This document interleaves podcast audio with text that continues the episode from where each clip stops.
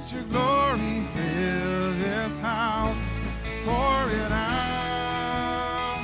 Let your love run over. We're here and now. Let your glory fill this house. Tongues of fire testifying of the Son. One desire.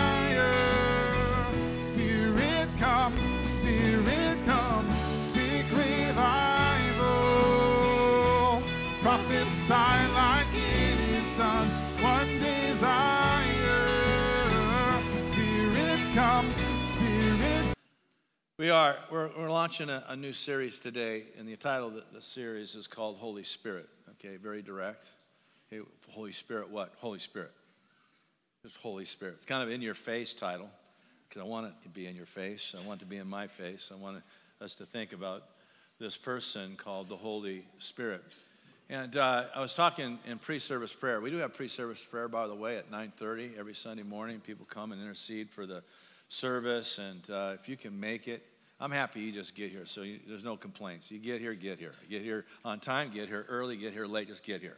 But uh, if we can get there, more prayer, more water level of the Holy Spirit, and, and God's doing. Uh, thanks, Mort. God's doing uh, more things for us and with us, and you say, man, there just seems to be a correlation between us praying and God doing. Big one. So the more we pray, the more God what does.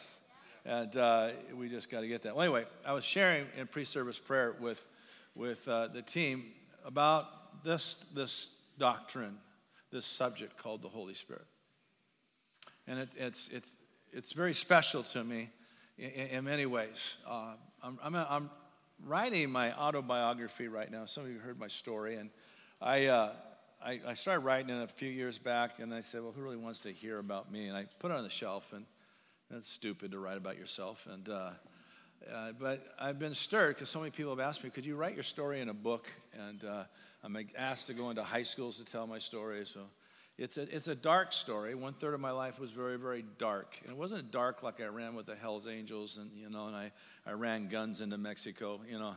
Okay, and I worked for the cartel and the mafia at the same time. And it's not one of those testimonies. It's a, it's a testimony of a lot of psychological and relational darkness. Yeah, it almost took my life out. Thank you, Mort.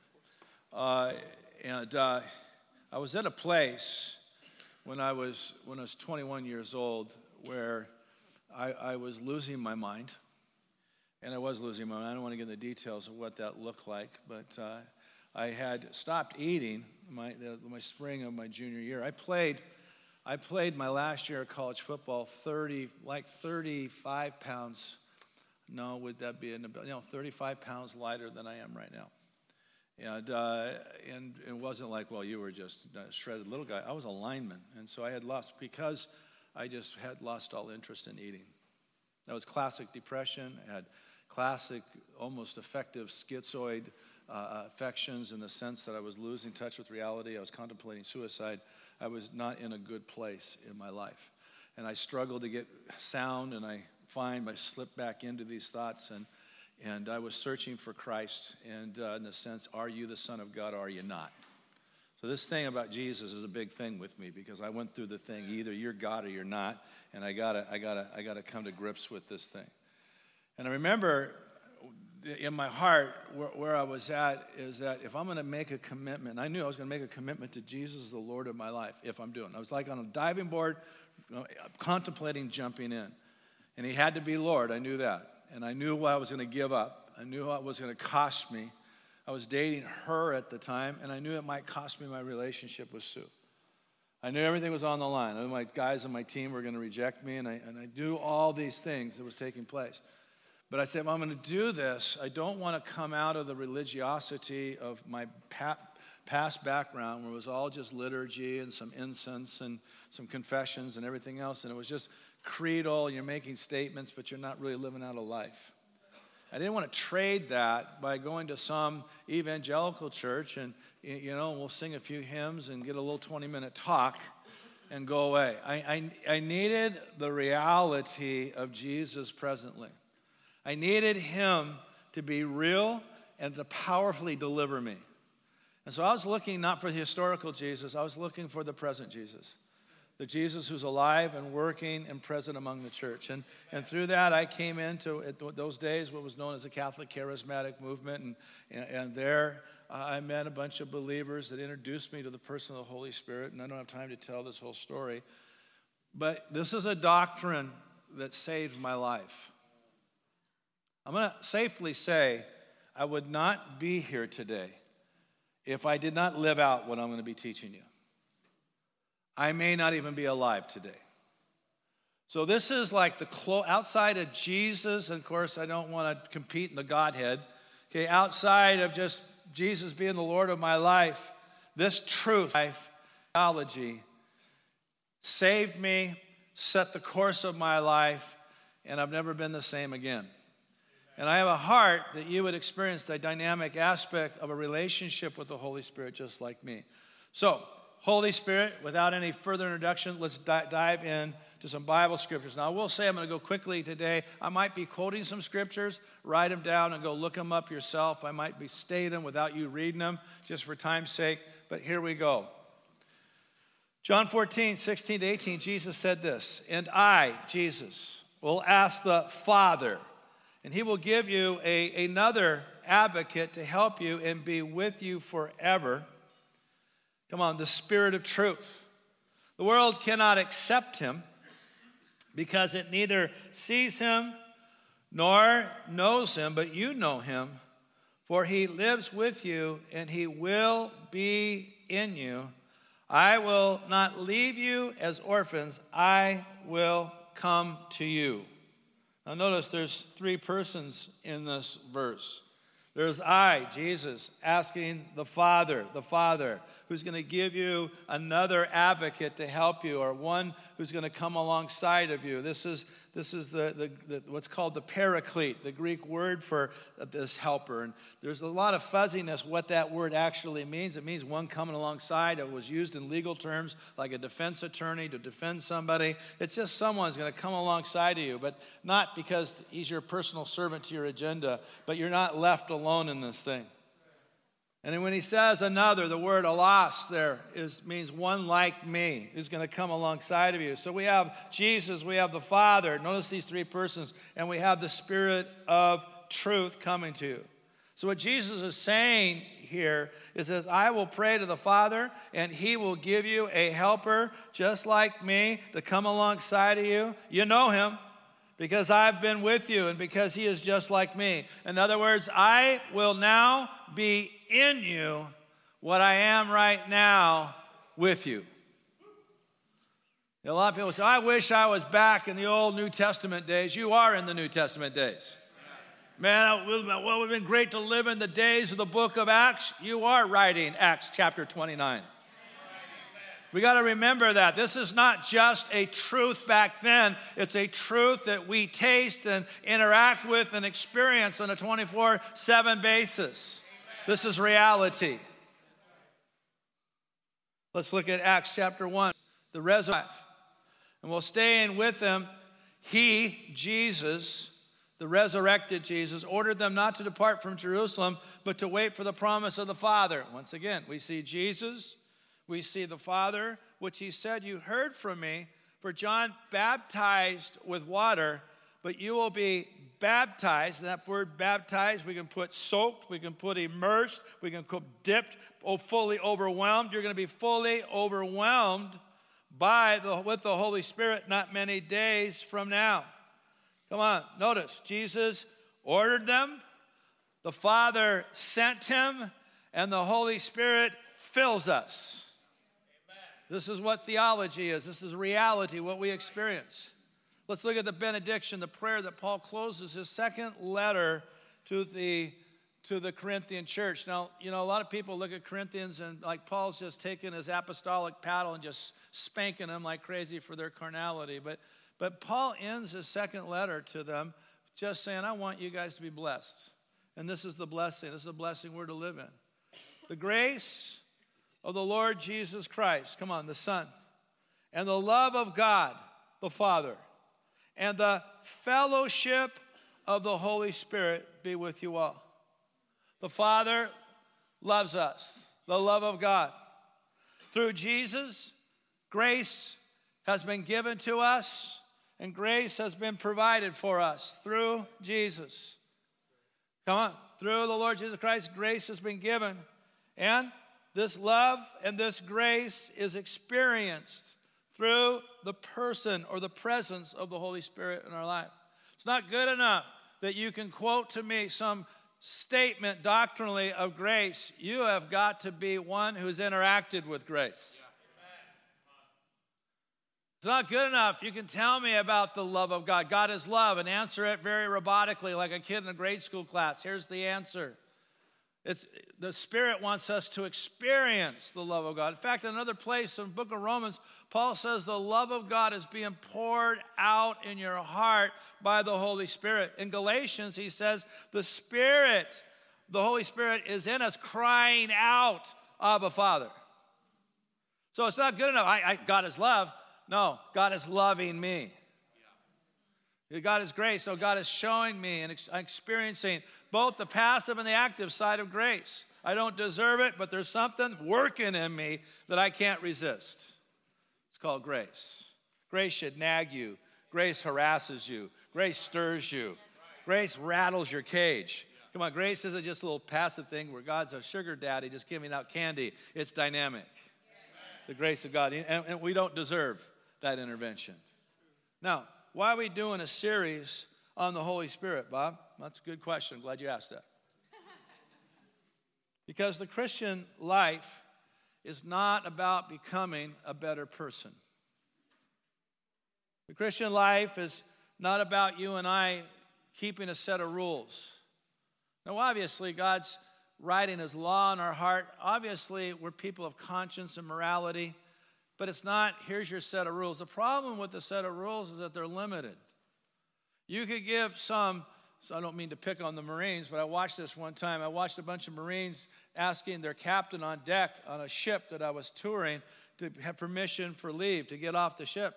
They saluted that, they saluted that captain, got permission by the book, and I'm sure those boys went off and got drunk and chased women. Okay, so keeping rules didn't make them moral. It's not about I can quote a creed. I mean, I could quote a creed. I, I quoted creeds my whole life like a robot. It's not about being servant of, servant of the mother at City Harvest Church. Servant of the week, servant of the year, servant of the month. It's not about that. It's not about door greeting, working with kids. That's not what the Christian life is all about. You know what the Christian life is about? The Christian life is about being born again. Jesus said, unless you're born again, you cannot see the kingdom of heaven. A lot of debate was that just perceive it or actually enter into it? I think it's both. You got to be born again. You have to have heaven come into your life and reach down into your inner person and change you. Change your bent, change the way you lean, change the way you think. And it's not you, it is the Holy Spirit coming in you and transforming you. It's being, it's being transformed by that Spirit where I'm actually becoming another person. I'll never forget when I was in uh, Columbia Falls uh, uh, church. It's way up in Kalispell area in, in, in uh, Montana, and I preached, and my roommate in college came and, and heard me preach. He hadn't seen me for years. And I was just being me, and I was just this is what normal me is, and got done preaching, prayed for some people at the altar. Everything was empty, and there was one of my roommates, Bill Roach, sitting in the back of the church all by himself. Everyone was out in the foyer or leaving, and it's like he saw a ghost. He had a blank stare. I was worried. Like, man, what happened? And I, I sat down. Bill, you okay? Yeah, yeah. I, I, I couldn't believe that was you. We don't realize it.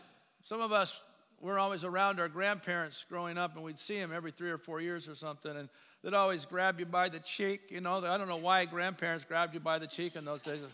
Just shake it a little bit, get, the, get those baby teeth out or something. You know, you've grown so tall. You know, you're so big. You know, you, you just kind of were a kid. You didn't realize you grew at all.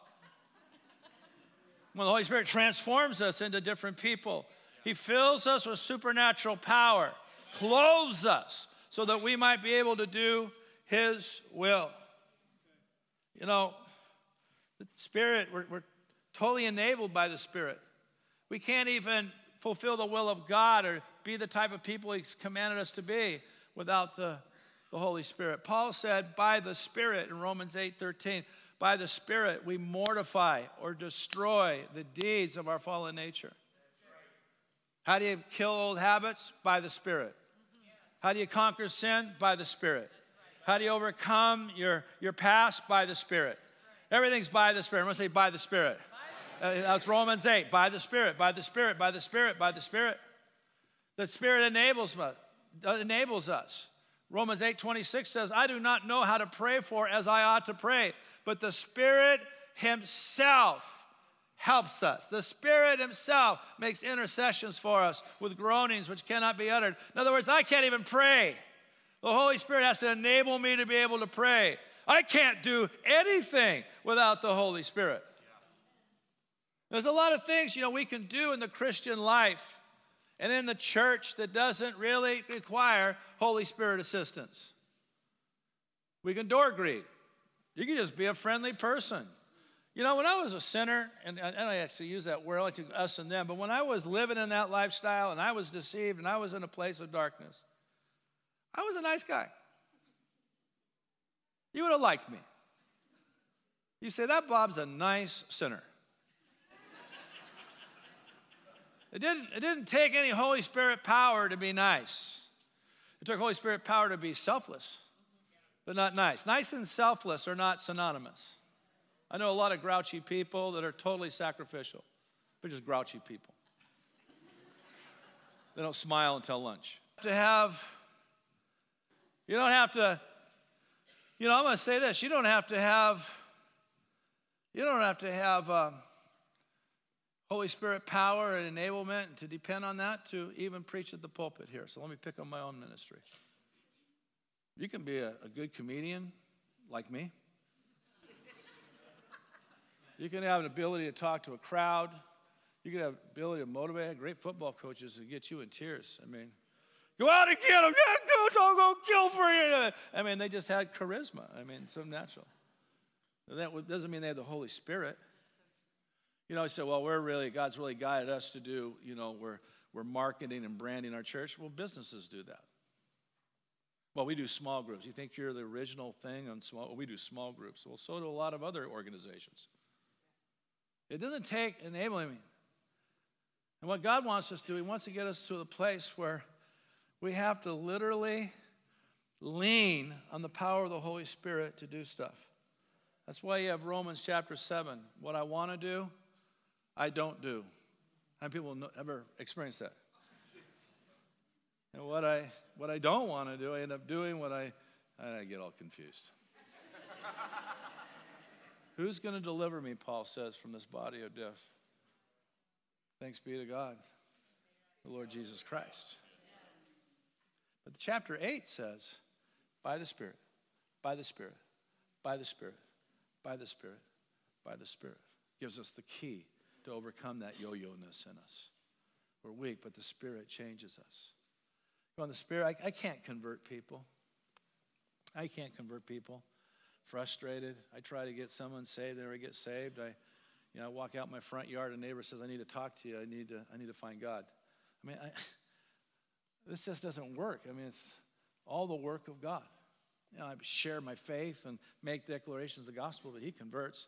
Jesus said, and he will convict the world of sin. He will. He convicts. He stirs. He rattles their cages. You know, Paul said the, the weapons of our warfare are not natural in 2 Corinthians chapter 10, but they're, they're mighty through God to the pulling down of strongholds. Now, we use that like, take your thought in control. Ooh, that bad thought, I bind it mm, out of my mind. Okay, that's not what Paul taught. Paul's talking about his ministry. He's talking about his ministers of the gospel. We are, even though we walk in our natural body, our weapons are from another world. And we war from another world's perspective and another world's anointing. This is different. Your very name, Christian, means ones who are anointed. Means little Christ. Little anointed ones. You're little anointed ones, okay? That's what you are. That's what a Christian, Christ means anointed. So if you're a Christian, you're a little Christ, or you're a little anointed one. Say the person next to you, you're a little anointed one. No, I didn't say annoying. I didn't say annoying. Anointed.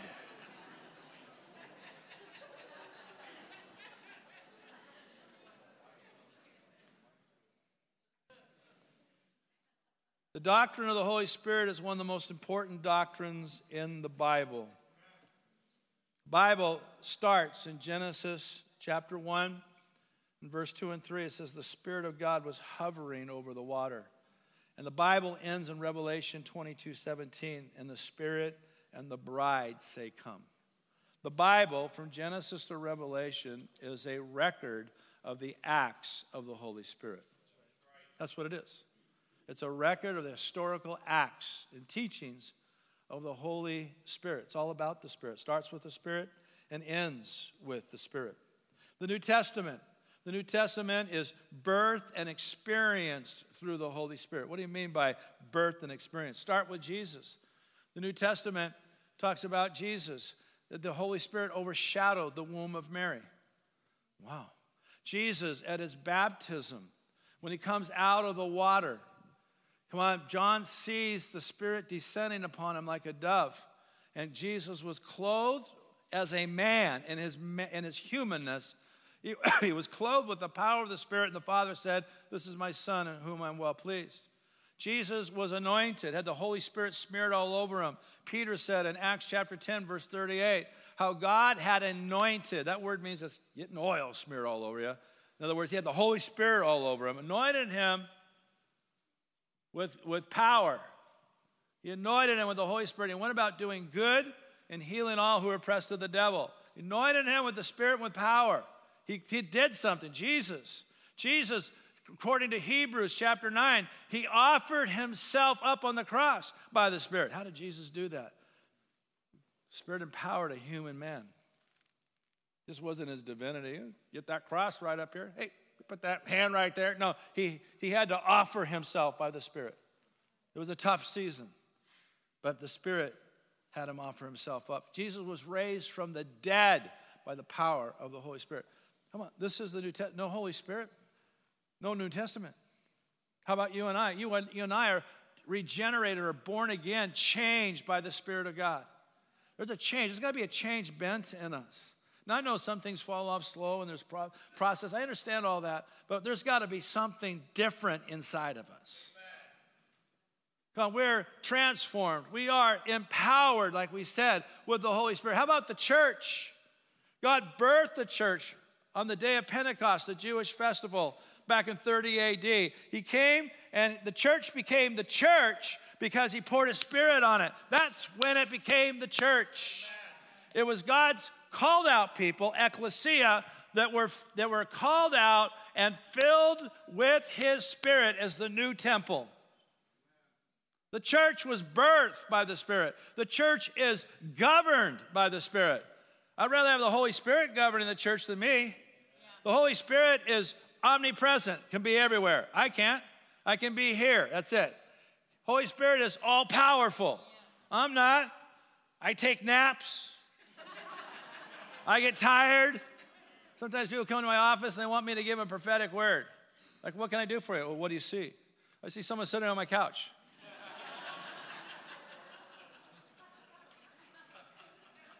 And, you know, they're pouring their heart out on me, and I can hardly keep my eyes open sometimes. Bob Stricker's dad, Bob Stricker Sr., used to, he was counseling pastors in the Midwest. Guy would just, pastor be pouring out his heart to Bob, and he would just, no, brother, Brother, I want you to hold on to that thought. Now, this is what I'm going to do. I'm going to just close my eyes here, take a nap for about five minutes, and then when we wake up, we'll continue. So the guy would just watch Bob. Take a nap for five minutes and wake up. Okay, where were we? Thank God the Holy Spirit is governing the church.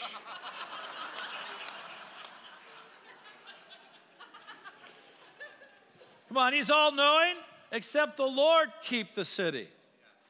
I don't have to go around investigating with a magnifying glass all little sin. God will cough it up. And you've seen it in this church where sin got exposed. Yeah, He keeps the city, He protects.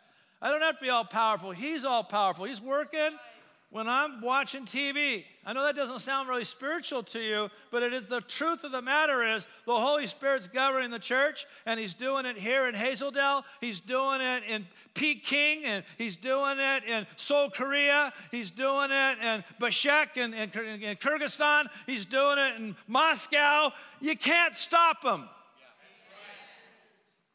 The Iranian government's trying to stop the church, but they can't. Everyone, Jesus keeps visiting everybody with visions. They've cut off all technology, and Jesus says, Okay, I'll just show up in the synagogues and convert them myself. I've talked with so many Muslims. How did you come to Christ? I was in the mosque, you know, and I was praying, and Jesus appeared to me. Over and over and over and over again. Jesus said, You know what? You trap my church, I'm going to still work because the Holy Spirit's in charge of the church. You see, to resist the church is to resist the Holy Spirit. And to resist the Holy Spirit, you'll end up resisting the church. Because this is what He has birthed, this is what He's empowered. And I know, well, the church this, the church that. Yes, okay, we got our issues. It's not a pretty church, but the church He's building. He's just in the middle of construction. I've never seen a building being built in the middle of it that looked pretty. Oh, look at that rebar. Isn't that beautiful? Boy, there's an anointing here today. All right. The Holy Spirit reveals Jesus to us. Listen to this in John 16, 14. John 16, 14. He will bring me glory by revealing to you whatever he has received from me. He's going to reveal Jesus to us. It's not just reading about Jesus, having Jesus revealed to you. You can see this, for instance, in Luther, uh, excuse me, not Luther, but John Wesley in his own journals. As he got converted, he was a very religious man, but he was reading the commentaries of Martin Luther on the book, on first chapter of Romans, and he just had this encounter where he says, "This overwhelming love just came to me." Jesus appeared to him in the sense there was a revelation that changed his heart and changed Western history. An encounter with the Spirit revealing Jesus. The Holy Spirit causes us to, to become what the Bible says we are. Now, the Bible says that you and I, because of our confession of faith in Jesus Christ, we are declared 100% not guilty, righteous in His sight. Now, you know in your personal experience, and all the spouses would say amen about your spouse, that that is not true. That you, you are not presently what God has declared you. But see what the Holy Spirit's going to do. The Holy Spirit's going to come into our life, and He's going to cause me to become what I am. Bible says in Romans 8 4, he says, he says, so that the righteous requirements of the law might be fulfilled uh, in us who do not walk according to the flesh, but according to the Spirit. So he's going to work something in me from the inside out. So I don't know what it is for a, a Christian to say, I'm not interested in reading the Bible. I, I don't understand that. Because if he is in you, he's going to take you right there. You know, the Bible says we're washed with the washing of the water of the word. I mean, if someone said to me, I don't take baths or showers, why? I don't, I don't like them. Not interested. You should be, trust me. or I don't eat food. We shouldn't have to go to church. We should absolutely, passionately want to be in church. Now, there's circumstances, I understand that. He works in us. He works in us. He works in us. Holy Spirit is causing me to become whom God says I am. Holy Spirit also, also does this. The Holy Spirit brings the reality of heaven's presence and power in our present existence, and without His presence, we can do nothing for God. I love and write this down Ephesians 1:13. When you believed in Christ, you were marked. A mark was put on you. You were marked with the seal of the promised Holy Spirit. When you believe, you were marked marked with the seal of the promised Holy Spirit. God brought the reality of heaven in your present life. And God brought the reality of the, your future glory in heaven. He brought heaven to you now. He brought the voice of heaven to you now. He brought the power of heaven to you now when you believed. We're not here just slugging it out in the trenches until Jesus comes. Just kind of plowing through in our own strength. This is why Jesus said, He says, I want to give you, I want to give you the power of my presence before you go out and, and try to fulfill my mission. Because you're not there, man, just slugging it out and where are you, God? We are having some problems down here.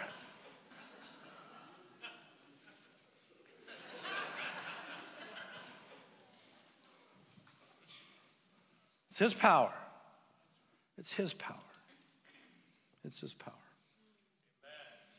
You know, the doctrine of the Trinity is more than a hopeless puzzle to solve. We have a baptism formula, Matthew 28 baptize them in the name of the Father and of the Son and of the Holy Spirit. If you go to the New Testament, you're dealing with three persons all the time. And the reason why it's not a puzzle, because whether you realize it or not, we live in the, in the reality of this doctrine all the time. I want you to turn with me, if you, if you will, Acts chapter 19. We're doing good so far? Acts chapter 19. I'm going to read the verse six verses here. This is always a, one of my favorite parts of Scripture because it reveals something to us. Well, Apollos was in Corinth, verse 1, to Acts 19, verse 1. Paul went through the, uh, the inland regions and came to Ephesus. And he found some disciples there and said to them, Did you receive the Holy Spirit when you believed? Now, some people debate that these guys were just disciples of John, but not when it said disciples, they weren't necessarily disciples of Jesus. I refute that for a number of reasons. One, Paul said, Did you receive the Spirit when you believed? Believe in what? John's just John's preaching, or believed upon Jesus, whom John's pointed to. Second, if you look at chapter 18, right before this, Apollos was in Ephesus. Apollos was preaching, he had limitations, but, but Aquila and Priscilla pulled him aside and they, and, they, and they absolutely educated more in the ways of God. He became a mighty disputer. So it's in my, in my understanding that Apollos did some preaching in Ephesus before Paul showed up. Didn't necessarily birth a church. These guys had some influence of Jesus. So these are believers that have only experienced a dimension of God. And Paul sees something lacking in them, and he says, Have you received the Spirit when you believed? Have you seen it? And, uh, and so they replied, No, we have not even heard that there is a Holy Spirit. They're lacking something in their experience in their relationship with God. So Paul goes back to the baptism formula. So he said, Into what then were you baptized? Because the Spirit was mentioned in baptism into John's baptism. Well, Paul said John baptized them. When they heard this, they were baptized and believed in the one who was to come after him, that is in Jesus. And when they heard this, they were baptized in the name of the Lord Jesus. And when Paul laid his hands on them, the Holy Spirit came upon them. They began to speak in tongues and prophesy. All of a sudden, they started experiencing the Trinity, not just quoting about the Trinity. And their faith was really kind of more not even in the presence of the Holy Spirit, just this Jesus who who we are, um, you know, believing in because of Apollos' preaching or just what John pointed to, whatever that was true. My, my issue is, is this. Back to 2 Corinthians 13, 14. The Father loves us and, and, and gave us his son Jesus who revealed God's grace, who, who brings us grace and makes grace possible because of his sacrifice on the cross he makes God's absolute kindness possible in our life. And the Holy Spirit is to be experienced where we experience this love and this grace. It's just not quoting it, it's experiencing it. You know, some believers are what I call monotarian. Monotarian, yeah, they just kind of believe there's God up there. They're not even necessarily a believer in Jesus Christ. It's, There's God somewhere up there, like a clockmaker, like a deist. I wouldn't be a believer, he'd be like a deist. he's up there, he's wound up the universe, and he just lets it run, and we'll, we'll find him later. Some, some believers, some believers are binitarian. The Father sent the Son. And? Father sent the Son. And? Father sent the Son. We have not heard if there's such thing as the Holy Spirit. You've never fully experienced the Trinity. You've never tasted it.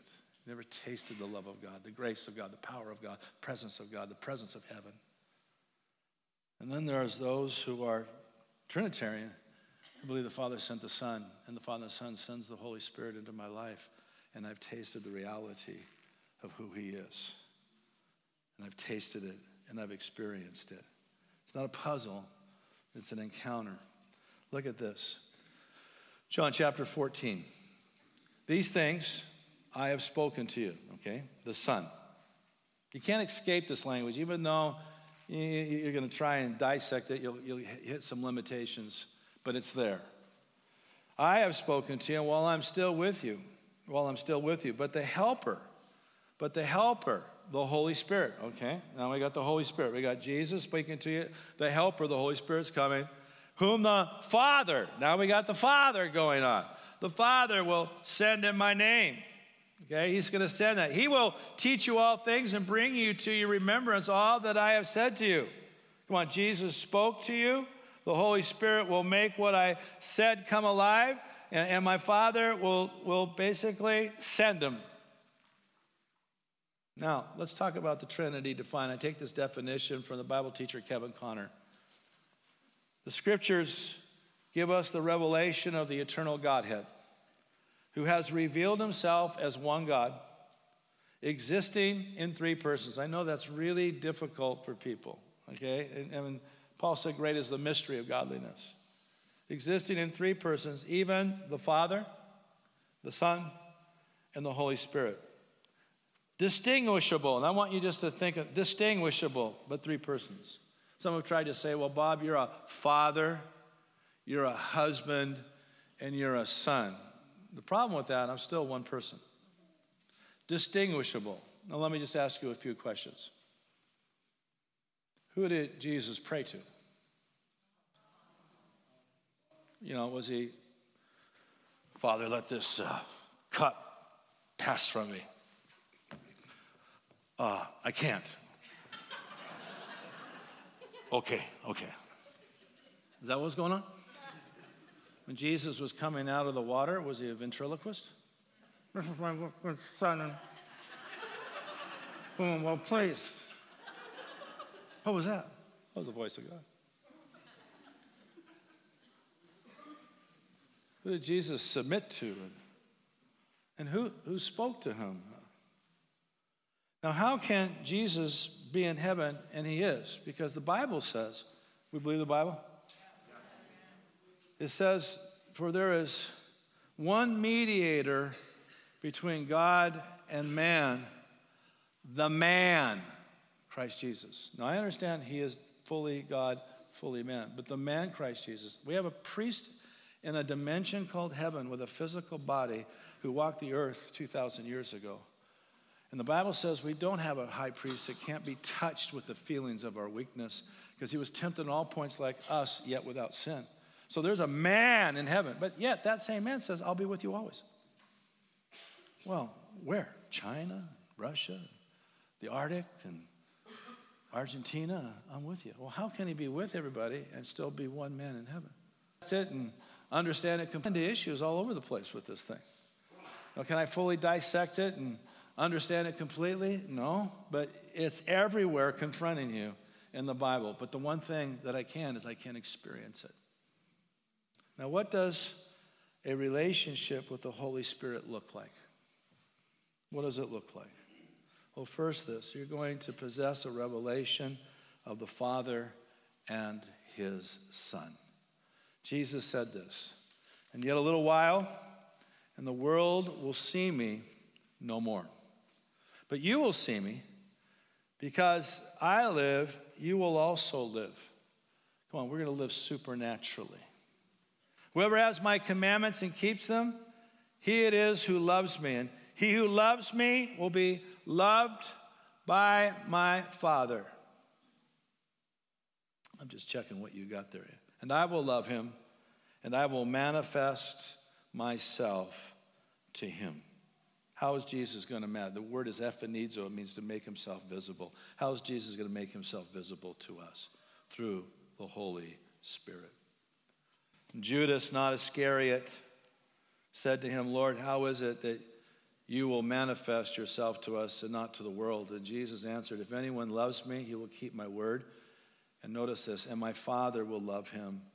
And, and listen to this language, and we will come to him and make our home with him. Distinguishable, but indivisible. I didn't finish that definition on, on the Trinity. Distinguishable, but still as one. And we'll make our home with him. Now, now, this is powerful. There's going to be an encounter when the Holy Spirit enters your life with the Father heart of God. The Father and the Son will come and make our abode with you. That's why one of the things that happen, we're going to read a verse next when He's in us, is that we cry out, Abba, Father. God is going to bring you a revelation of sonship. God is going to bring a revelation to you of adoption that you are absolutely His. This is real. Sonship. And of course, Paul picks up this thought in Romans chapter 8. He says, For all who are led by the Spirit of God are sons of God. For you did not receive the spirit of slavery to fall back into fear, but you have received the spirit of adoption as sons by whom we cry, Abba, Father. You go to Israel today and you're in some park, some little kid's run up to his dad. You know what he's going to call his dad? Abba. Abba, Abba, Abba. Jesus, the Holy Spirit, Jesus, Paul use a very informal, endearing, intimate word to describe what happens to us when God comes and takes up his abode as Father in our life. The Spirit Himself bears witness with our spirit that we are children of God. Now, some would say it doesn't matter how you feel, you just take things by faith. There's truth to that. But there is a witness. There is a witness of the Spirit in our heart that we're sons and daughters. There's a sonship witness. There's an adoption witness. There's a crying out for daddy witness in our hearts. Don't worry, folks. I told them to come on up here. It's mental telepathy, it's part of the Spirit.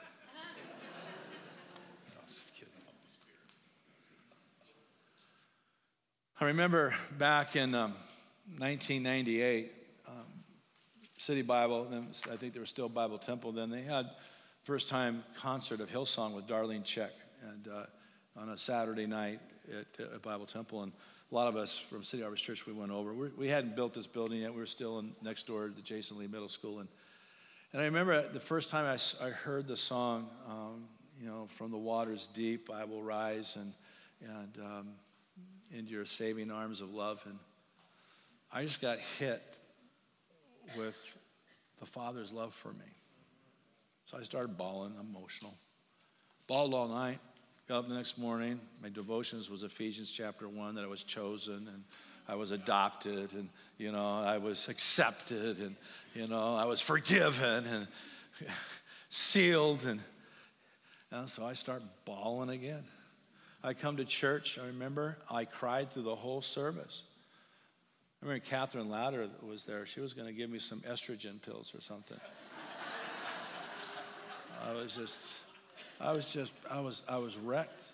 I was wrecked by the Father heart of God. I knew it theologically, but there was a witness brought to me by the Spirit of the Father's adoption of me and it, it changed me. I had a truth, but truth became a reality by the Spirit. I remember talking to Pastor Phil Harris about it. We're flying into Kansas City, going to a conference. He says, Bob, man, right now you're just, it seems like you got this revelation and this emphasis in your life of the Father heart of God. And there in Kansas City, they wanted a, a prophet by the name of Mike Sullivant to, to prophesy over us and the team I had there. And so he gets me and he just starts shaking all this stuff off my shoulders. I just, he says, I just see hundreds of carnal expectations of you, of people. And all you want to do is be alone with the Father. That's exactly where I was at. I just wanted to be alone with Dad. How do I know I'm experiencing the Spirit? You're going to have a Father encounter. You'll experience a range of internal experiences from being comforted to being troubled, from grief, I mean, from great joy, excuse me, to grief. You know, Jesus said these words, let's look at this, and He will convict the world. Oh man, He's going to reveal to me His will, He's going to reveal to me who He is, and He's going to reveal to me what I am not. That's not fun. Having a wake up call to my own self deception is not. The Spirit, notice, and really the closer I get to Him, the more I know I fall short. The Spirit, notice this, immediately drove him out into the wilderness. Talking about Jesus. Drove. It's not some casual thing going on inside of me. Drove him. The New American Standard Bible says impelled him. The NIV says sent him. The New King James Version says drove him. It's not a light suggestion. The Holy Spirit, the Father, did not come to Jesus say, pray about it. Whether you should go in the wilderness. I think it would be a good idea. I think it would be very good for you. Drove him. Yes. This is what happens when the Spirit's in my life. Bible says so the church was being built up and walking in the fear of the Lord and the comfort of the Holy Spirit, and it multiplied.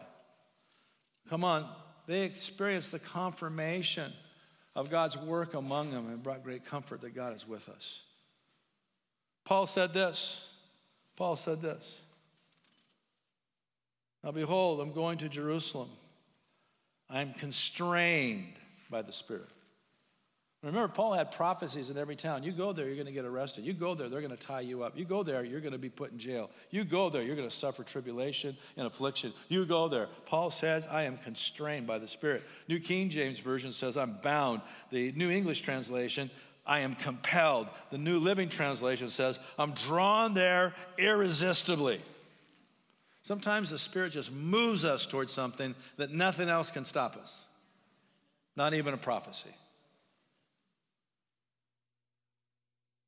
Romans 8 4 says, In order the righteous requirements of the law might be fulfilled in us who walk not according to the flesh, but according to the Spirit, something dynamic is going to come inside of you where you are absolutely going to change.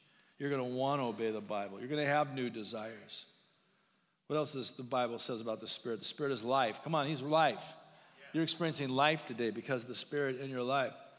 When the Spirit is life because of righteousness. For the desires of the flesh are against the Spirit, and the desires of the Spirit. You're going to have new desires in you. Desires that work against the world and work against culture, work against philosophy, work against your own fallen nature, work against people who oppose you. There's something working in you. This is not casual, this is dynamic. You're going to hear God's voice. God's voice. That voice might be a hunch. That voice might be a, a thought, it might be a tug, it might be intuition, it might be some leaning you have, but you're hearing from God.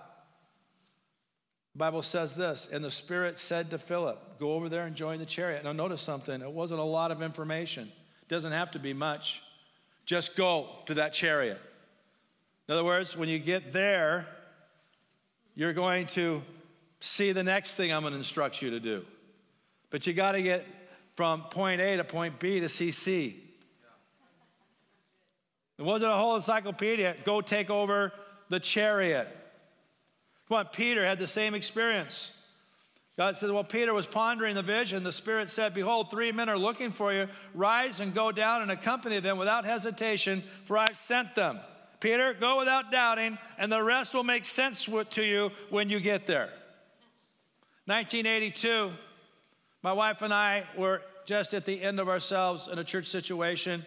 And we were at the end of ourselves and where we were in our walk with Christ, and we were in a great amount of pain because of some of the things we suffered in a church situation. And so at the end of the rope, I said, you know what? I feel like God's leading us to Bible Temple. We're going to go down there. And that's all we knew. We're going to go down there. Bad market, horrible economy, no jobs, but we're going to go down there. I got offered other jobs. People, one pastor, I'll make you the youth pastor over the Christian school. I'll get you moving forward. You'll be lost in the crowd down there. All I know is I'm supposed to go there. That's all I know. Sold everything, packed up the U-Haul, hauled down there, and God guided us. About a year later, I'm still kind of there and one night, crying out to God, God, why, ask this question, why have you brought me here? Why have you brought me here? I lay down in bed with Sue and I said, honey, I don't know why God has brought us here. The next day, I was working. They gave me a job to pour tar on top of the water tower, way on top of Rocky Butte. And middle of the afternoon, I'm putting, laying out tar, and up a ladder comes Art Johansson, one of the elders of the church, walks over to me this is 24 hours later. He says, Bob, I just came out of the office of Pastor Dick Iverson, and he wanted me to tell you something that the reason you were brought here is to work with the youth of this church. Amen. History revealed the rest. I didn't know, I didn't know plan C until I got to B. All I had was go here. That's right. Well, we're spirit people. Yeah. We follow the leading of the Spirit of God. You're going to do things for God beyond your absolute natural abilities. Come on, you'll receive power and the Holy Spirit's come upon you. Come on, you'll be my witnesses. Come on, you're going to be his witness with not with your ability, but with his ability. He's going to do things you can't do. You're just going to do something and he's going to do the rest. Notice they were all filled with the Holy Spirit and began to speak in other tongues. Now I want you to notice this as the Spirit gave them utterance. Not as I make it up, I want a bow tie, I want a bow tie, I want a bow tie. She wrote a Honda, she wrote a Honda, she wrote a Honda. Because the Spirit gave them utterance. It's the Spirit giving me utterance, the Spirit giving me power.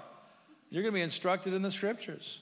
Here it is. Come on, last thing here. We'll close it. The person without the Spirit does not accept the things that come from the Spirit of God, but considers them foolishness but natural people are not going to really grasp the Bible. They can quote you some things that Christians believe, but a real revelation of who Jesus is or not. Because the Holy Spirit will take my words and reveal them to you. The one who wrote the book is going to instruct you in the book. Now, yes, we use hermeneutical laws. I've taught you this. We, we don't take it out of context. We make sure we understand the content around it. And it can't mean anything than what it actually meant to say. So you can't twist it and turn it and shoehorn it and make it sound spooky and, and heavy rabby. It is what it is. But the Holy Spirit still will bring understanding of why He said it like that. It says they cannot understand it because they are discerned only through the Spirit. The person with the Spirit makes judgments about all things. We know how to approach life and see life and do life. The person with the Spirit makes judgments about all things, but such a person is not subject to merely human judgments. What's he saying? I don't, I don't, I will not be judged by some person who doesn't have a relationship with the Holy Spirit. What's Bob doing? I'm following the voice of God. It looks nuts, only to you. You can't judge me because you don't know the Spirit. Now, if I'm violating something morally, yes. If I'm doing something contrary to human respect and dignity, yes. But I'm following the Holy Spirit. I am constrained. I am impelled. I hear a voice. I am being moved. I am on fire. And I reach up to heaven, and heaven reaches down to me. And I am being controlled and led by something that's not from this world. Does it make me nicer? Does my honoriness, smile, Eagle Scout, and all my honoriness and grouchiness and irascibility, he's still working in me to go do something. You think Paul was just Mr. Nice Guy? Priest had him, his face slapped. You know how Paul responded? You white walled sepulcher How dare you smite me contrary to the word? That was the, the apostle who wrote 1 Corinthians 13. But Paul burned with mission. That's how I want to close this service. I think God wants to revive our church. And reviving our church means that we're going to repent of going through the motions. We're going to repent of just doing things by duty. I mean, there's a place to do things by duty. If you're just doing things by duty, that's never the will of God for you just to do things by duty. And I believe there's a lot of us here, and I have no rocks thrown at you, man. I can throw up in the air and try to let them hit myself. That we got to rebuild an altar, rebuild an altar of a passion for relationship with the Holy Spirit. On, this is dynamic. It should keep us awake at night. It should lead us into you know, just want to read the Bible and, or share what Jesus is doing or being lost in worship.